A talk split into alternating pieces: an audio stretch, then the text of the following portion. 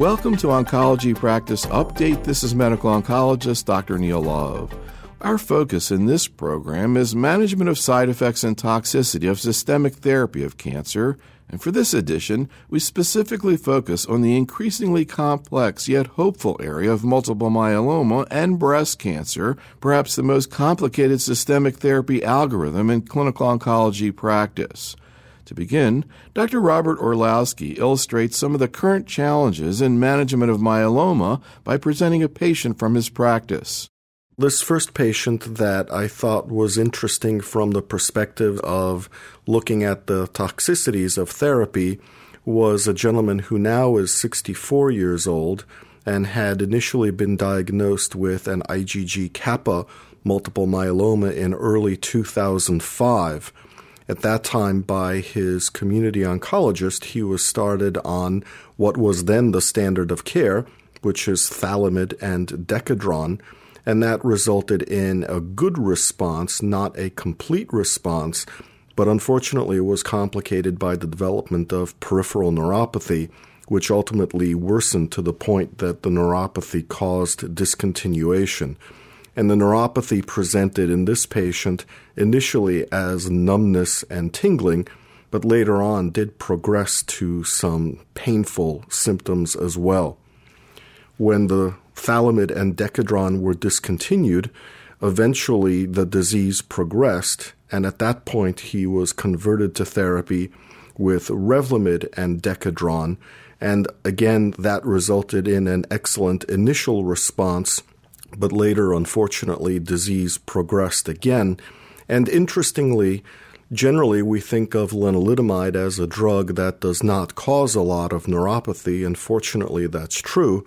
But this patient, after being on lenalidomide and dexamethasone for about 9 to 12 months, did notice some reappearance of a similar neuropathy that he had had while on Thalomid, which for a while had actually disappeared.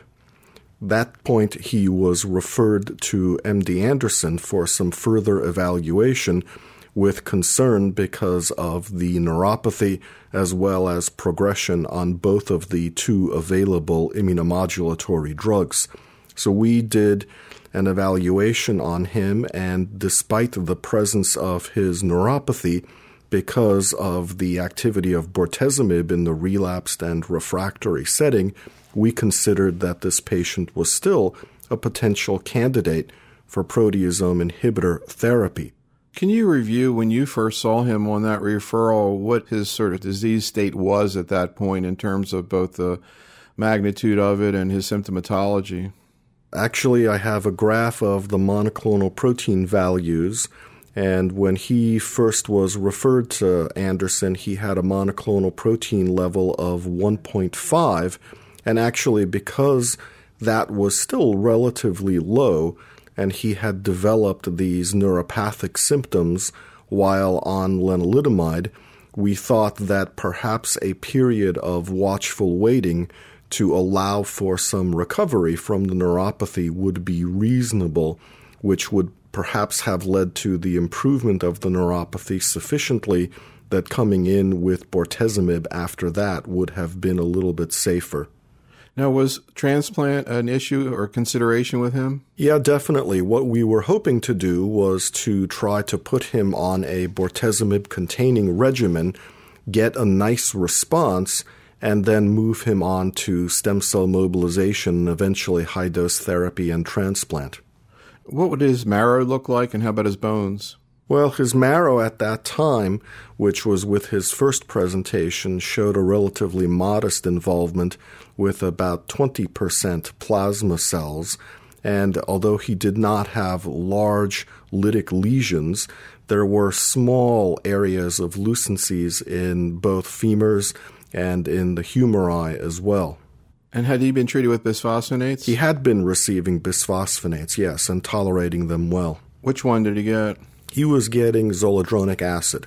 Before we go on, just to backtrack a little bit until you get farther into the neuropathy thing, just a couple other points. In general, how do you approach the issue of duration of bisphosphonate therapy in these patients? Yeah, that's a great question. And I think that the current recommendations, both from the Mayo Clinic folks and from the American Society of Clinical Oncology suggest that bisphosphonates should be given about every three to four weeks for a duration of up to two years, and treatment can be discontinued at that time, especially if the disease is under good control. If there is later progression, especially with bony disease, then the guidelines recommend continuing and again restarting bisphosphonate therapy. There are still some question marks though, because the bisphosphonates have a very long half life, and there are studies looking at whether less frequent dosing, especially after an initial one year or 18 month period, may be appropriate. I'm kind of curious in terms of the agent denosumab, the rank ligand inhibitor, that we've seen a lot of encouraging data come out in.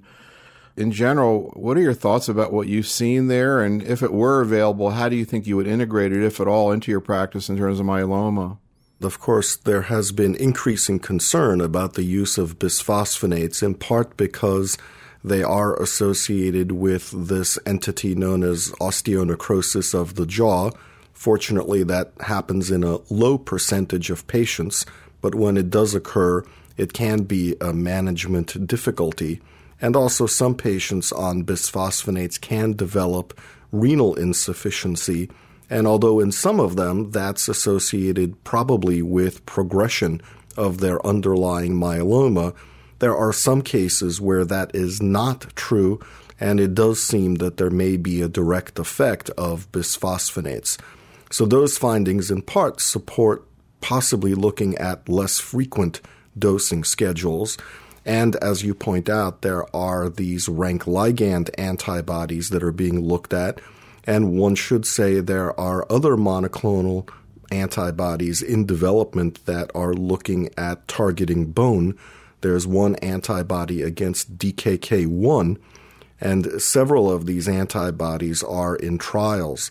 The benefits are that these are much more targeted, of course, than regular drugs like bisphosphonates. And the hope is that, at least initially, they will add to the benefit of bisphosphonates.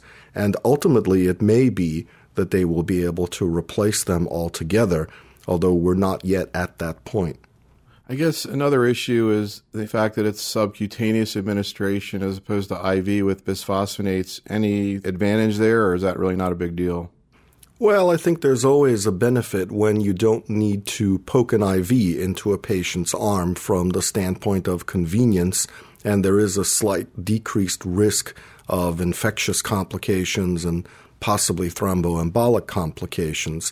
It still would be something that probably would not reduce visits to the physician's office because I would still probably normally see patients once per month to follow their blood counts and look at their myeloma protein levels. But certainly, again, having a benefit in terms of not sticking an IV in in terms of what you've seen, I don't know if you've seen any of the denosumab data. At least what I've seen in breast cancer, metastatic breast cancer, suggests maybe it's better, you know, fewer skeletal events than zoledronate or zoledronic acid. What about myeloma?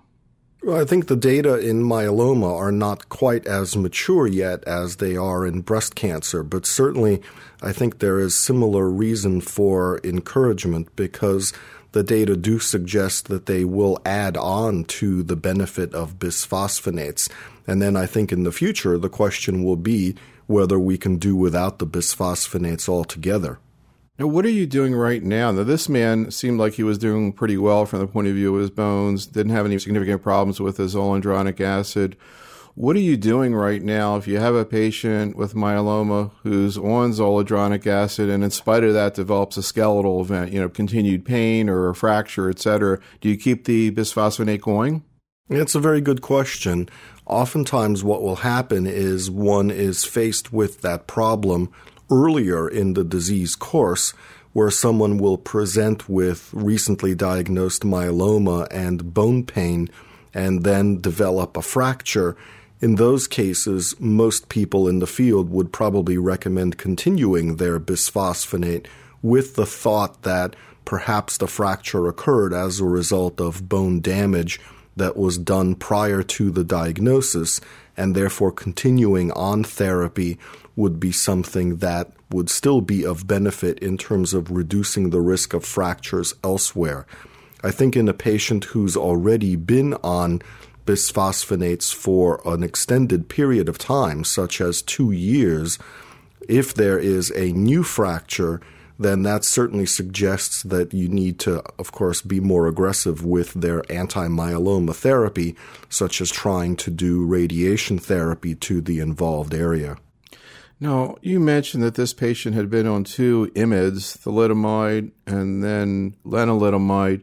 Can you talk a little bit about some of the supportive care issues, side effects issues that you consider with both of those agents? Yeah, great question.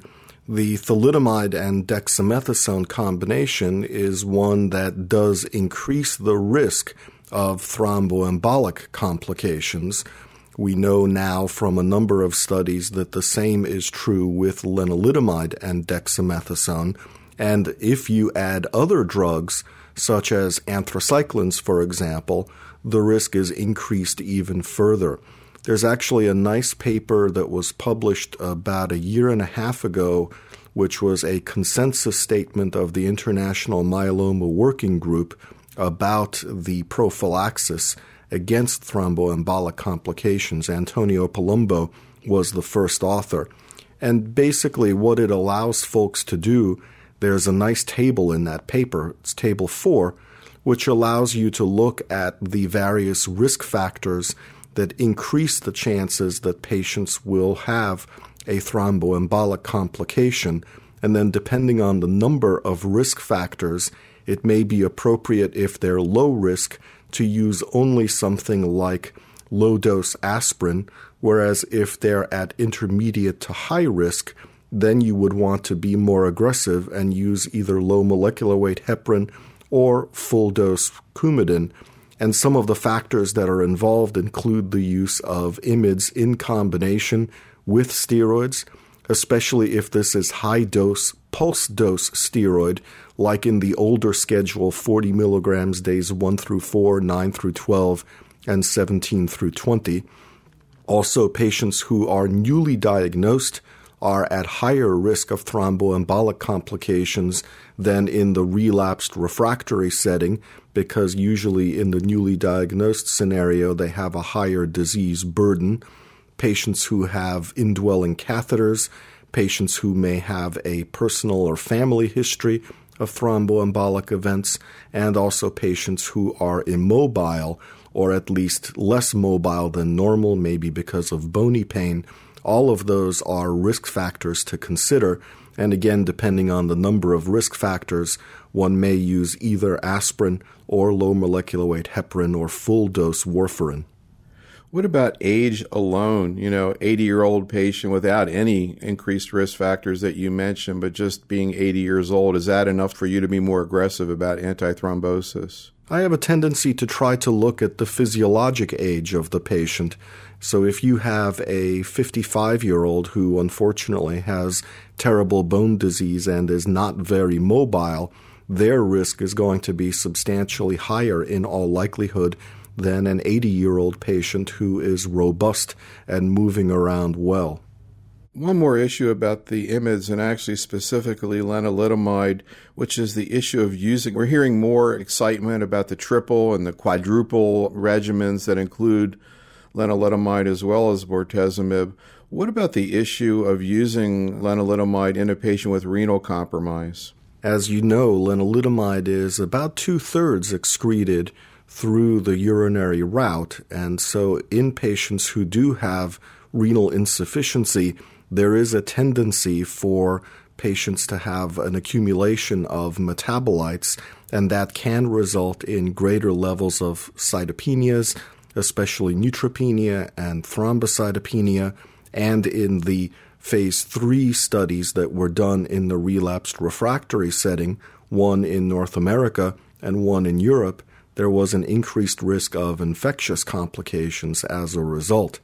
There are some guidelines based on pharmacokinetic studies that do provide some information about how to adjust dosing in patients with renal insufficiency, and there are ongoing studies looking at defining the dose more directly in phase one trials that are specifically targeting patients with renal insufficiency. I will often use a dose of around 15 milligrams given every other day, depending on the extent of renal insufficiency. I've found that dose both alone and in combination with other drugs, including bortezomib, and even in combination with alkylating agents like cyclophosphamide, to be fairly well tolerated and not cause excess cytopenias, although again one has to modulate that depending on the extent of the renal insufficiency, and the clearance is probably the best way to look at it because a creatinine of 2.0 in a 50 year old male who's got lots of muscle mass versus a creatinine of 2.0 in a 90 year old lady who's got less muscle mass is a completely different level of renal insufficiency. Does it matter from your point of view whether you're thinking this is probably related to the disease or from a predisposing factor? Well, it's a good question. Actually, parenthetically, not that this is what you asked, but the International Staging System stage, which is usually independent of renal function, I think the one place I would be concerned in applying that is in patients who have pre existing renal insufficiency.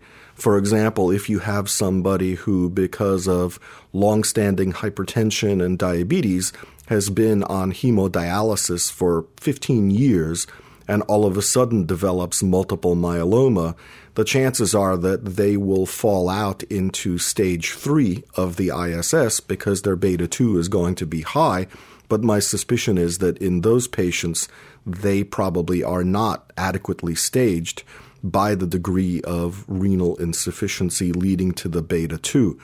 For patients from a therapeutic perspective, though, it doesn't really matter whether the renal insufficiency is due to the disease or whether it's due to other factors, because you still have to adjust the dose of lenalidomide no matter what the cause of the renal insufficiency.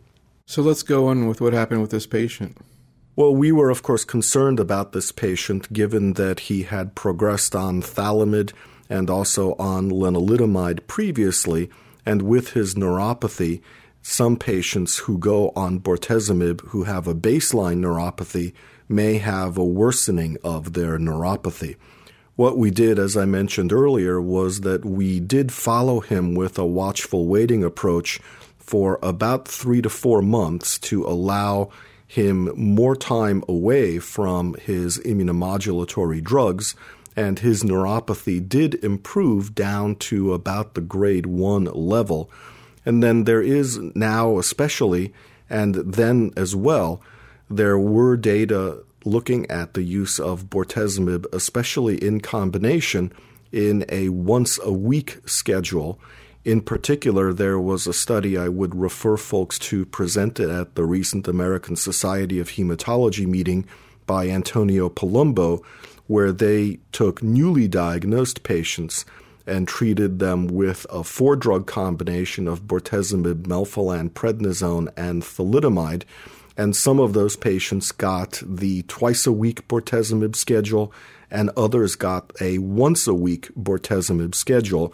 The only disclaimer is that that study was not a randomized trial, but nonetheless, what it showed was that patients getting the once a week bortezomib schedule had a much lower rate of neuropathy, and the outcomes, at least in terms of response rate and what durability we do have, that's the second disclaimer. The follow up is still short, but the efficacy seemed to be comparable.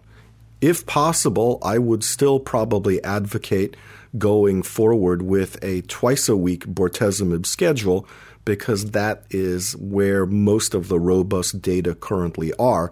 But in selected patients like this one who has neuropathy at baseline, I will often try a once a week schedule. And in fact, on this patient, what we did is that we used bortezomib once a week with cyclophosphamide given orally and also dexamethasone, and that resulted in a very nice reduction in the monoclonal protein and the patient did not have a worsening of his neuropathy. You know, I was really impressed with that also. I think the first time I saw that was at ASCO last year. But then one investigator brought up an issue that I hadn't heard before, which is the question of the total dose of bortezomib in the weekly versus the biweekly, and that maybe it wasn't so much the schedule, but more the total amount of drug they were receiving. Well, it's a good point because interestingly enough, in that trial that I referred to, when the investigators looked at the total amount of bortezomib that was delivered, it actually was roughly comparable between the folks who got twice a week therapy versus those who got once a week therapy, suggesting that the people who got once a week therapy were tolerating it so much better that they were able to receive it for a longer period of time. You know, your thought about, well, we have more of the data with the twice a week do you think most people have this kind of positioning that when they can, they're going to use twice a week? And what about the ongoing clinical trials? Are they kind of reconsidering the schedule also, bortezomib? Well, I think that what you do in a clinical trial and what you do in everyday practice is very different because the types of patients that go on to trials typically are folks that are a little bit more robust than the people that we see in our offices who can't go on a study. I like to try to go with the preponderance of the data, and until there is a study that shows definitively in a randomized phase 3 fashion that the once a week schedule is as good as the twice a week schedule, I still believe that you would have probably a better complete response rate, and I would suspect a better response durability with the twice a week schedule. But there are patients in whom you may have to have consideration either for should I not give this patient any proteasome inhibitor or might I try a regimen that is less neurotoxic, like a once a week schedule? And in a patient like that, I think that proteasome inhibitors are probably one of the best classes of drugs that we have against myeloma. And I would much rather take a patient like that and give them a once a week bortezomib regimen, especially in combination, than not to give them a proteasome inhibitor at all. What's this patient's current situation?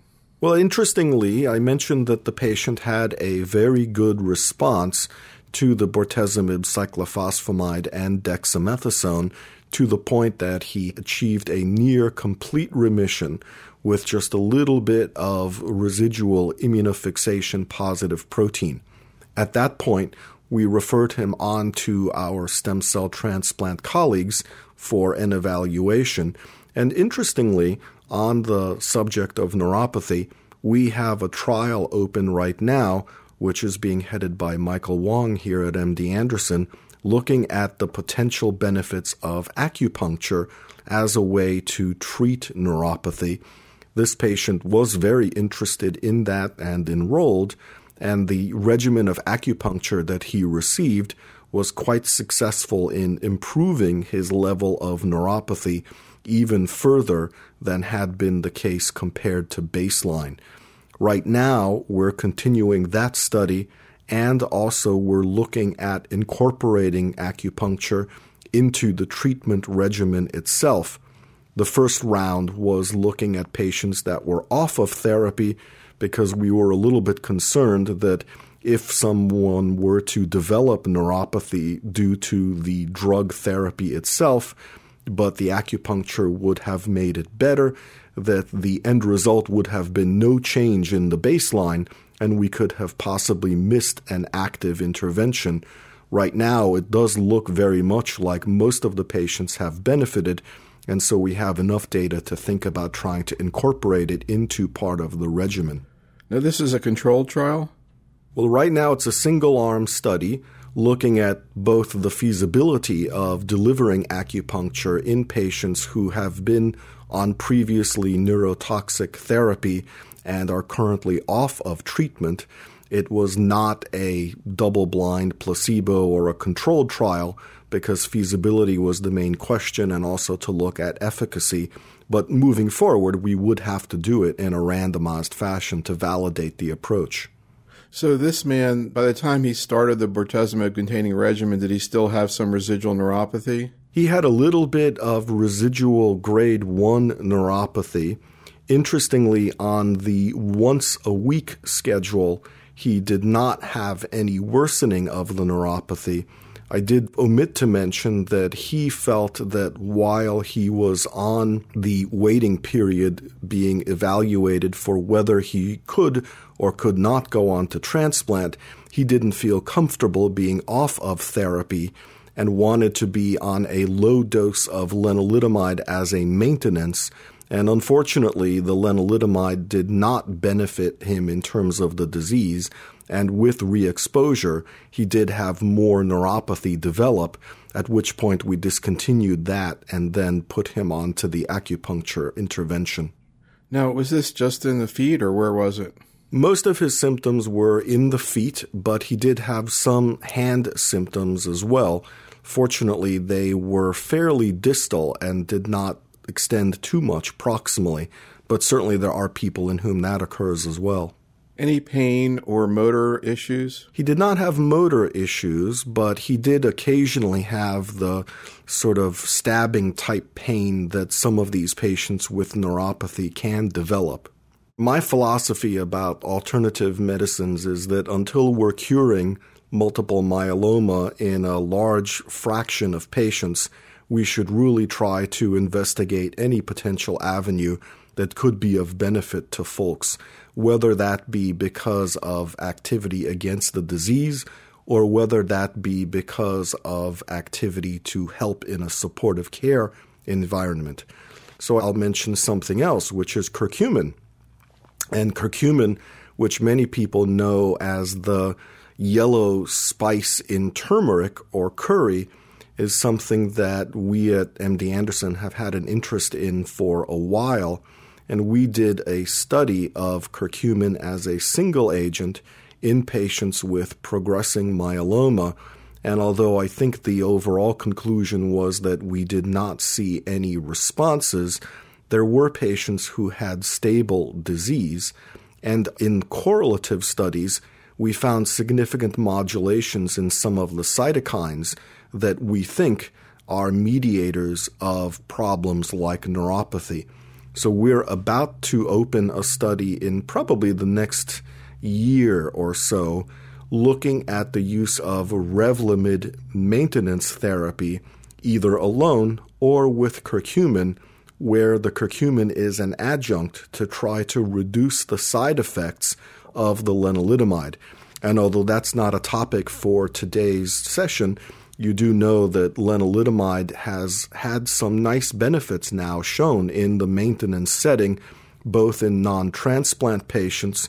There was a study again from Italy which compared melphalan, prednisone, and lenalidomide, followed by lenalidomide maintenance which showed that that was certainly better than melphalan and prednisone, and also better than melphalan, prednisone, and lenalidomide.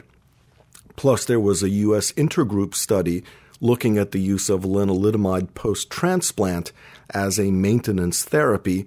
And shortly after ASH, there was an announcement that the study had been halted because there was a positive result showing a more than 50% improvement in time to progression of the group that got lenalidomide maintenance therapy after transplant compared to placebo. So I think there's going to be increasing use of lenalidomide in the maintenance setting, and it therefore makes sense to try drugs like curcumin that may have a benefit in reducing some of the side effects.